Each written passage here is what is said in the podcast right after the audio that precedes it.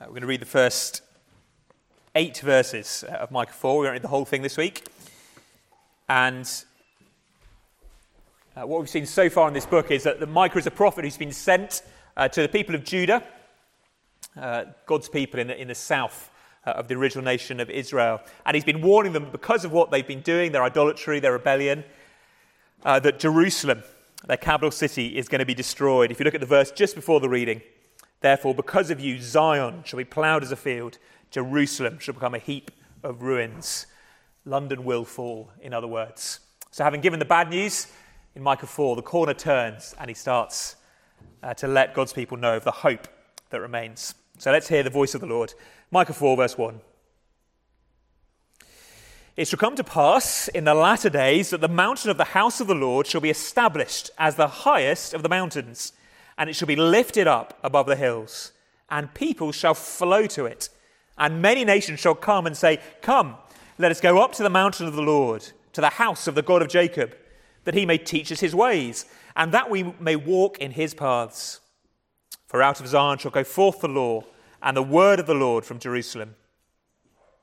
He shall judge between many peoples, and shall decide for strong nations far away, and they shall beat their swords into plowshares and their spears into pruning hooks. Nation shall not lift up sword against nation, neither shall they learn war any more. But they shall sit, every man under his vine and under his fig tree. And no one shall make them afraid, for the mouth of the Lord of hosts has spoken. For all the peoples walk, each in the name of its God. But we will walk in the name of the Lord our God forever and ever. In that day, declares the Lord, I'll assemble the lame and gather those who've been driven away, and those whom I've afflicted, and the lame I will make the remnant, and those who were cast off a strong nation. And the Lord will reign over them in Mount Zion from this time forth and forevermore. And you, O tower of the flock, hill of the daughter of Zion, to you it shall come, the former dominion shall come, kingship for the daughter of Jerusalem. Pray.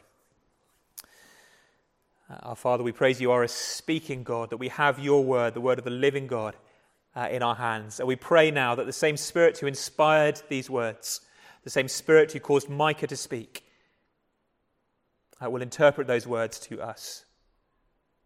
Uh, might we be, as we prayed earlier, not just hearers of the word, but doers. Give us receptive hearts, we pray. In Jesus' name, amen. Or if you've ever heard the old proverb, uh, those dancing were thought to be insane by those who couldn't hear the music. You ever heard that? Those dancing were thought to be insane by those who couldn't hear the music. You just think about it for a moment. You get it? uh, no one quite knows where it, it, comes from, but it was certainly quoted by one of the old Puritan preachers, a guy called Thomas Manton. Uh, and he asked the congregation to imagine, uh, 300, 400 years ago now. So imagine they were out in the fields going to another village, and as they approached that village, they could see on, on the hill a bunch of men and women uh, dancing, jigging around. Uh, and, and, and, as they approach, they think, well, what on earth's going on? Okay, why are these people uh, doing such sort of strange, jerky actions? What, what, what's going on? And they're confused until they get close enough to hear uh, the pipes and the violins going. Those dancing were thought to be insane by those who couldn't hear the music. Uh, Christians at times, in fact, Christians perhaps most of the time, ought to look mad to the world around, ought to look insane. Because the world around hasn't heard that the gospel song, hasn't heard uh, God's voice. So look at your own life. Uh, do you sometimes look at it and reflect on your own life and think, what am I doing? Perhaps you've even thought yourself insane. I, should I really be giving myself wholeheartedly to the service of God? Or, or, perhaps you look at your life and think, actually, I'm not that different from the world around. Uh, those who are, who are, dancing to a different tune, if you like to stretch the metaphor. Uh, their lives and my lives don't look that different. But one of the things that, that, one of the, things that the book of Micah I think, teaches us is that as God's people, as those who've heard a different tune, as those who've heard this song, you see, it's all set out in poetry, heard this song where God promises what he's going to do, our, our dance ought to look different. Our lives uh, ought to look different. In particular, because of the promises of what's to come. I mentioned a moment ago that, that, that at the end of chapter 3, Micah had finished by dropping an absolute bombshell uh, on God's people. Their, their capital city was going to be destroyed. That's bad news for the kings. That's where the kings lived in Jerusalem. 3 verse 12. Jerusalem is going to become a ploughed field. But it's terrible news too for the whole, frankly, the whole church system. The temple sat in Jerusalem. God's own house is going to be ploughed into ruins. Buckingham Palace destroyed. Westminster Abbey gone. 10 Downing Street, a ploughed field. Uh, this is the utter destruction uh, of God's country, God's people, uh, and even God's king and God's house. And so, in light of that, if, like, if, if someone had stopped there, if someone had nipped out during Micah's uh, preaching uh, at this stage, just after 312, they'd be forgiven for thinking, well, that's it. Okay, if this is coming to us, what's the point persevering?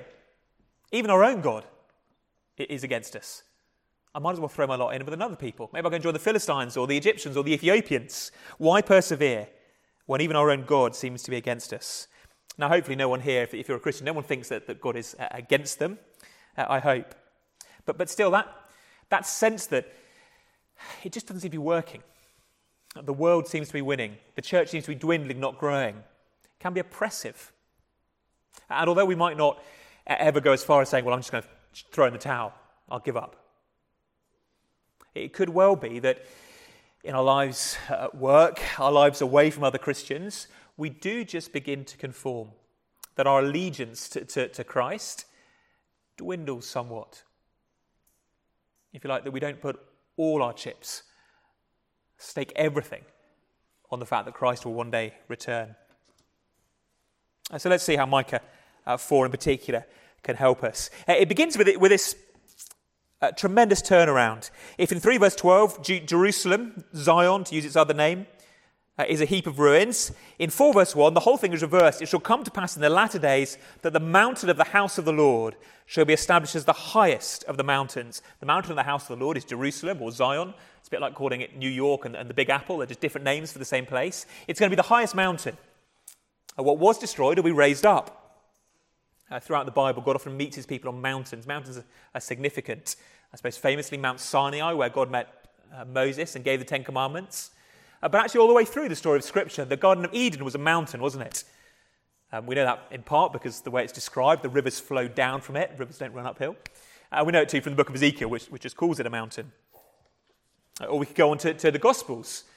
Uh, the, the great moments of revelation take place very often on mountains. Think of the Transfiguration uh, where God's voice is heard. The cloud, the glory cloud comes, Christ is there. Uh, God announces, This is my son, listen to him. Moses and Elijah turn up. Where is it? It's on a mountain. Uh, the Great Commission is given on a mountain. Uh, and throughout the days of the Old Testament, it was a, a mountain, a hill, this hill of Zion that was the center of God's people. And strangely, it's going to grow in these latter days, whenever they may be, it's going to be bigger than it ever was. Lifted up above the other hills. The idea is that, um, that, that, that, that God's sanctuary will be clearly seen to be superior to all others. Uh, in, in, the days of Micah, uh, almost all the other kind of religious groupings around would, would build their sanctuaries on hills. Uh, you might remember the phrase in the Bible, the high places. Very often, uh, Baal and some of these other gods uh, were worshipped on, on hills, on high places. I think of the Egyptians building pyramids, building little hills, because you're getting closer to God. But, but when this day comes, says God through Micah, it'll be obvious that, that my mountain is bigger than all the others, far higher. And because of that, there are some consequences, three in particular. When this mountain goes up, what's going to happen? Well, God's word is going to go out. Verse 2. People will go to the mountain, and say, Come to the mountain, let us go to the mount of the Lord. Why? That he may teach us his ways, and we may walk in his paths. For out of Zion shall go forth the law, or the teaching, and the word of the Lord from Jerusalem. When this mountain is raised up, then God's word is going to go out from there. It is a mountain on which, if you like, a prophet will stand. God's word will go out from the mountain, and people will come and obey. But it's not just a center for, for prophecy, uh, for the word of the God, Lord to go out, it's also a center for kingship. Uh, verse 3 He, that's God, will judge between many peoples and shall decide for strong nations far away. The, the word judge there is kind of it's, it's a kingly word. It, this, this, this mountain is going to be the place where God rules, settles disputes. You see it a bit further on uh, in verse 7. God promises the lame I'll make a remnant, those who are cast off, a strong nation, and the Lord will reign over them in Mount Zion. Uh, or again, uh, verse 9, oh, sorry, verse 8. Uh, strange language, you, O tower of the flock. Uh, it's a strange word. It, it's probably referring to a particular area of Jerusalem.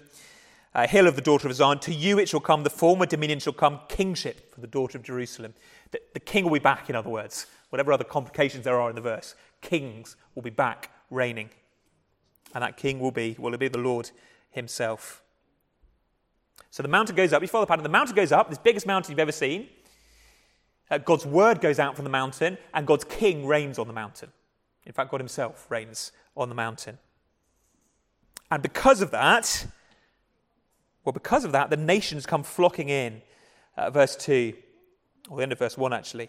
When this mountain is lifted up above the hills, the peoples shall flow to it. Many nations shall come and say, Come, let's go to the mount of the Lord. It'll no longer just be Israel, the Jewish people. This mountain is going to be so huge, so impressive, that they'll come from far and wide, from east and west, north and south, and want to go up because they want the word of the Lord. Come, let us go, that he may teach us. There'll be such a desire for God's word that people will flock to this mountain. And it'll be a joyous time. Uh, two characteristics in particular uh, of this mountain are drawn out, or life in the shadow of this mountain. First of all, it'll be peaceful. Because God is king, verse 3, uh, judging, deciding, well, these nations will beat their swords into plowshares and their spears into pruning hooks. Weapons become tools for blessing, uh, for farming. There is no more war, in other words. Nation will not lift up sword against nation. Uh, no more missiles, no more bombs, no more sectarian violence, no more terrorism. Uh, what was once uh, a weapon uh, becomes an instrument of blessing. So this kingdom is peaceful and it's also permanent. It's also permanent. Uh, this mountain, verse 1, this kingdom is established. Uh, it's a word that, that, that gives this sense that it will never be moved again. Okay, this isn't another try and the possibility of another failure. This mountain isn't going anywhere. It is so big, so solid, that it is established forever. It is an unmovable rock. This fortress will not fall. This king will never be knocked off his throne. Uh, this prophet will never cease to preach. So, do you see the pattern? Mountain goes up, and then the word goes out, preaching goes out, uh, and the king sits enthroned. Therefore, all the other nations come in and find this blessed kingdom, peaceful and permanent. Yeah, that, that's the picture that, that Micah is painting. And the obvious question is well, okay, but when? Micah, when are you talking about? When is Micah talking about? Uh, as, as, you, as you read it, as you heard it, uh, when did it sound like it's going to happen? I guess our first instinct would be to say, well, it, it must be when, as Christians, you know, we know the rest of the story, it must be when Jesus returns. Uh, only then will wars stop. Only then will there be total peace. Now, there is truth to that, and we'll come back to that. But there are three clues, I think, that actually Micah is not simply speaking about this, the second coming of Christ, about what happens after Jesus returns, but is in fact speaking about our own day too. Three clues. First of all, verse 1 when is these things going to happen? They're going to happen in the latter days. In the latter days. Now, Micah obviously doesn't give any detail there. What are the latter days? He doesn't give a you know, date. Well, it's going to be, you know, 1933 or whatever. No. But that, that phrase, the latter days, I mean, it's literally in Hebrew, the days behind your back, because you can't see them yet, they're, they're still to come. Uh, but the phrase, the latter days or the last days, is picked up in the New Testament to mean the days between Jesus' first coming and second coming, i.e., the days we live in now. So on the day of Pentecost. Children, do you remember what happened on the day of Pentecost? What, something very special happened. Yeah, Abs, what happened? Do you remember? It, it was good. It's the harvest festival, yeah. And on the day of Pentecost in Acts, Jesus had gone up to heaven, and what did he send down? Yeah. Was the Holy Spirit. Yeah, angels were there as Jesus went up, and the Holy Spirit came down. And on that day, as the Holy Spirit came on the church, uh, Peter preached, and he preached on a text from the Old Testament, from the prophet Joel, uh, and said, Look, the last days have begun. In the last days, I'll pour out my spirit on all people, the prophet Joel said. And Peter says, That's happened. The spirit's poured out, so the last days have begun. Y- you and I are living in the last days. Now, that might suggest, if Micah's using the word in the same way as the New Testament, which is not unlikely given the Holy Spirit wrote both, that might suggest that actually already Micah's vision has begun. Or have a look down uh, to, to, chapter 4, verse 6, uh, the second poem, if you like. In that day, so it's the same day as everything that's just happened, in that day, says the Lord, I will assemble the lame and gather those who've been driven away, those whom I've afflicted. Uh, the lame I will make a remnant, those who were cast off, I'll make a strong nation. What's Micah talking about? Well, if you read the whole book, it would, it would make sense. Uh, earlier on uh, in Micah, uh, he's told them, at the end of chapter 1, he's told that the, the, the, Israelites who he's preaching to, that they will go into exile. Okay, they'll be driven off the land. And so when God says in chapter 4 that I will regather them, gather those who've been driven away, he's talking, first of all, about the people of Israel. Uh, he's not simply making kind of these mysterious prophecies about the future that have got nothing to do with the people who are listening to him. No, he's speaking to the Israelites. You will be driven out of the land, away from Jerusalem, and then I will regather you. Uh, it won't be exactly the same people. As a matter of fact, the, the, Micah's preaching in the kind of through 700 to about 735 um, BC. Uh, it's not till 586 that the the Babylonians come in and, and take everyone away. So it's about you know, 150 years before it actually happens. So it's not the very specific people Micah is speaking to. This lot, we, we learn elsewhere in the book of uh, Jeremiah, this lot repent. And so they, there's a kind of a stay of execution, but their grandchildren uh, eventually uh, do get taken into exile. Either way, they will be taken away, and there will be a physical return. Again, that suggests that it is not simply a promise of heaven. It is something that's happening on earth. Uh, and thirdly and finally, uh, j- just flick uh, back to the book of Isaiah, uh, Isaiah chapter 2.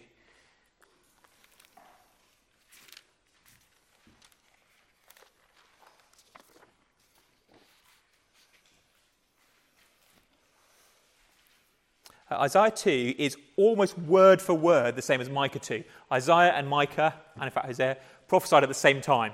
So who knows if Isaiah did it first and Micah copied, or Micah did it first and Isaiah copied, or they wrote it together? Who knows? But either way, look at uh, uh Isaiah 2, which is almost exactly the same. Uh, so, verse 2 It shall come to pass in the latter days, there are the days again, that the mountain of the house of the Lord, there it is, shall be established as the highest of the mountains, lifted up above the hills.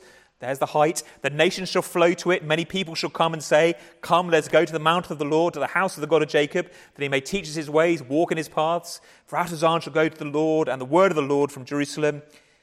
And then it just gets slightly different. Verse 4 He shall judge between the nations. Okay, we had that. And shall decide disputes for many peoples. And they shall beat their swords into plowshares and their spears into pruning hooks. He's deciding disputes. So when, when God is, is ruling, Isaiah just has that extra line to say, look, there are quarrels going on, but he's deciding them, he's settling them. Now, why is that a clue that this can't just be about heaven or after the return of Christ? Because we know that after the return of Christ, there won't be disputes. There's no squabbling in heaven. Okay, you're, not, you're not going to be in the new creation, the new earth, and have a spat with your neighbour and have to sort of go up to, to Jesus and say, look, who's wrong here? Come on, sort it out. Because there will be no fighting, no coveting, no arguing. Prophets are, difficult. Okay, this morning, I'm afraid, is, is difficult. I found this week difficult. Uh, they're difficult because they don't, uh, they don't always make it absolutely clear when things are going to happen. Uh, Martin Luther, uh, the great reformer, uh, said he almost despaired of preaching on prophets uh, because he, he, said at times they seemed like crazed men. unable to, he was unable to follow their train of thought. Okay, he's one of the greatest churchmen ever. They, they are hard work. But, and one of the, the reasons they're hard work and, and, and, passages like Micah 4 are difficult is because a whole bunch of stuff is painted as if it's all happening at once, whereas actually, when it comes to pass, you see that, that many of the things happen in, in kind of stages. Uh, the old illustration of this, and I think it's, it's still a, a good one, is that of a mountain range. Uh, from, from, one angle, if you look at, perhaps you've been walking the, the, peaks or something, or somewhere more dramatic, the Alps, and you look at a mountain, and it seems like that, that, you know, just like that. Okay, you can see the peak. But if you looked at the mountain range from the side, you'd realize there was a gap between what you thought was the first peak and, and the back. There's a gap. It looks from one angle to be just flat, but if you look at the side, you'll see there's a range, a gap in between. Well, so too with the, the prophets. Uh, at times, they uh, make it sound like a whole bunch of things are going to happen all at once. But as the story of the Bible goes on, you realize that actually there's a gap between some of the things. Uh, just flick on a few chapters in Micah, sort of a bit of a tour this morning, but sorry, in Isaiah, uh, Isaiah uh, 11. you see this pretty clearly. Isaiah 11 is 575. And Isaiah is prophesying. Uh, verse 1, Isaiah 11 There shall come forth a shoot from the stump of Jesse, a branch from his roots shall bear fruit. Jesse is a, a man, so a child is going to be born from Jesse's line. And verse 2 The Spirit of the Lord shall rest upon him, the Spirit of wisdom and understanding, of counsel and might, of knowledge and the fear of the Lord. His delight shall be in the fear of the Lord. Now, who's that? One day, this descendant of Jesse, descendant of David, is going to come. He's going to be full of the Spirit. And, well, we all know who it is, okay? You don't need me to tell you it's Jesus. Isaiah is prophesying the coming of Jesus. But look how the, the, the, uh, the passage goes on. Verse 4, halfway down verse 4. He shall strike the earth with the rod of his mouth, and with the breath of his lips he shall kill the wicked. He's talking about Jesus coming in judgment. But Jesus didn't come in judgment the first time he came. Okay, when he came as this spirit filled man, he didn't come and kill the wicked. Or on to verse 6 The wolf will dwell with the lamb, the leopard shall lie down with the young goat, the calf and the lion and the fattened calf together. The little child shall lead them. Did that happen when Jesus came? And what happens if you put a wolf with a lamb? What's going to happen?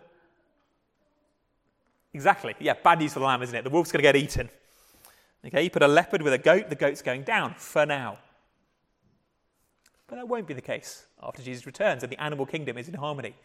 Okay, one day in the new kingdom, there you go, something to look forward to, children. One day you'll be able to play with lions, maybe dinosaurs, who knows? Okay, and it'll be safe. It'll be safe because there's no death after Christ returns. I just use that passage as an illustration that, that the prophets mingle together things that actually we see come at different points uh, when the reality comes. How does that help us with Micah? It helps us understand, I think, uh, that what he's predicting is going to happen in stages. I turn back there, if you will, Micah 4. That the return of, of the people who were literally sent out of Israel into exile in, in, Babylon, well, that does happen. It happens in about 516, about 70 years after they go. There's a little fulfillment. And they do rebuild the temple. Okay, it was destroyed, and they rebuild it. But when they rebuild it, they look at it, and those who are old enough to remember the first one just cry. Because it's just not that great. They know all the prophecies. They know how great this hill's meant to be, how amazing the temple's meant to be, and they look at it and weep and think, ah, it's not happened. I mean, it's sort of happened. We've come back. We have built a temple, but it's not really happened.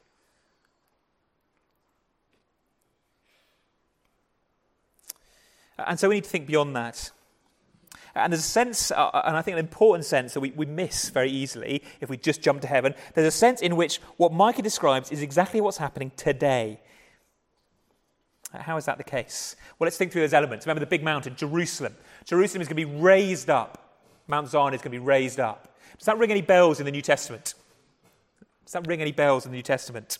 What about Paul speaking uh, in the book of Galatians, where he says that, that Christians are members of the Jerusalem that is above. Do you hear that?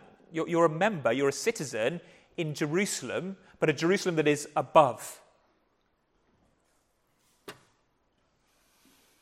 What about Revelation 21? When we meet the new Jerusalem, what's it doing? It's coming down out of heaven. John goes on to explain that it's a picture of the people of God ultimately. But still, this Jerusalem that is above comes down out of heaven. In other words, God is building a new Jerusalem, but it's up above. It is very high. It is high in the heavens. And you already dwell there, you already live there. Come on to the book of Hebrews, Hebrews chapter 12. If you're a Christian, you live not simply in Leeds, but also in heaven. Uh, you live in Zion, you have dual citizenship. Uh, Hebrews chapter 12, page 1009.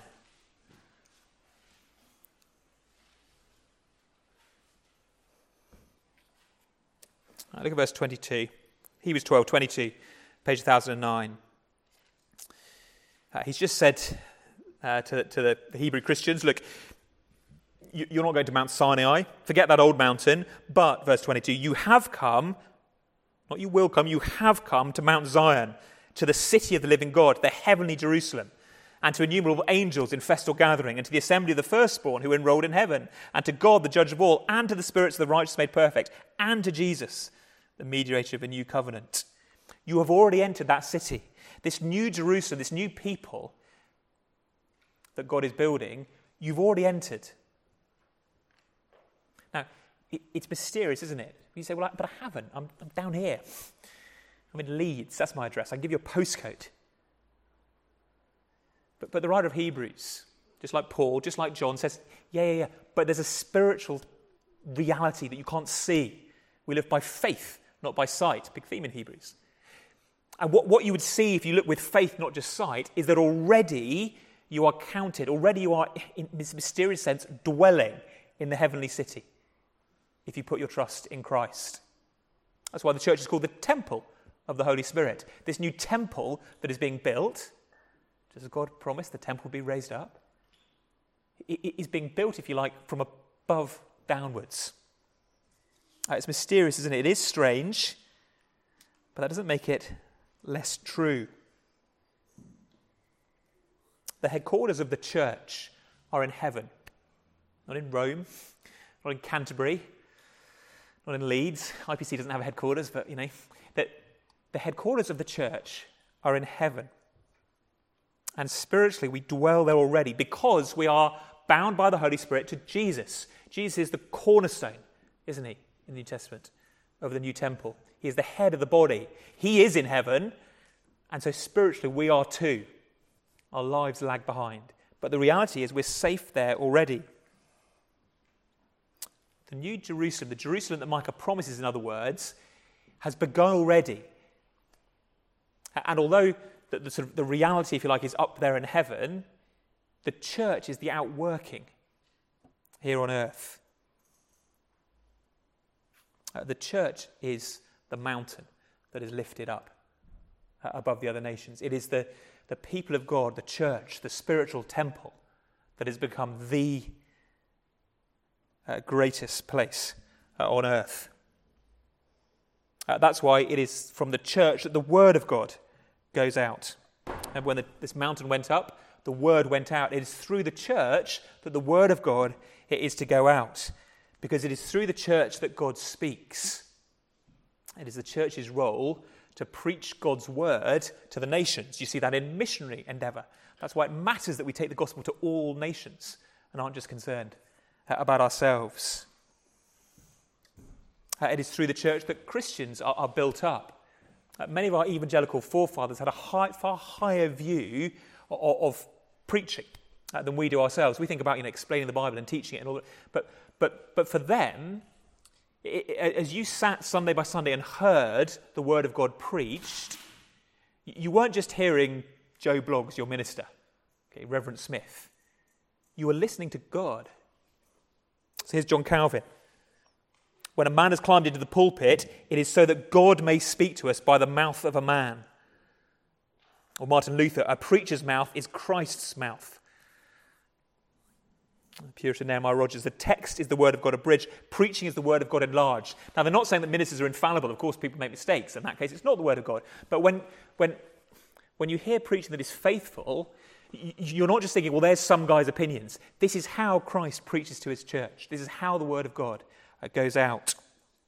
You, you might have seen White House uh, officials make statements. Sometimes it's even the president himself, isn't it? And they go behind that podium.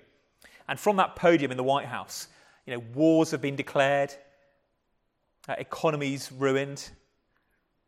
Uh, the world has been changed by words spoken from that podium. But for Micah, well, for Micah, this little tinny music stand is far more significant. Uh, each week, as God's word is preached, it is Christ speaking to us from his throne room in the heavenly Jerusalem to his people who've gathered from all nations. The word goes out, and Christ rules. Uh, the church is the place over which Christ rules. Jesus is king of the church. And this is important in Micah in particular. If you're here last week, we read about these cannibal leaders, these leaders who were just feeding off people. And so Christ comes, God Himself comes, Jesus takes on human flesh, and He becomes the leader of His people. He comes over to, to, to rule over us, to defend us, uh, not to exploit us, but to give to us.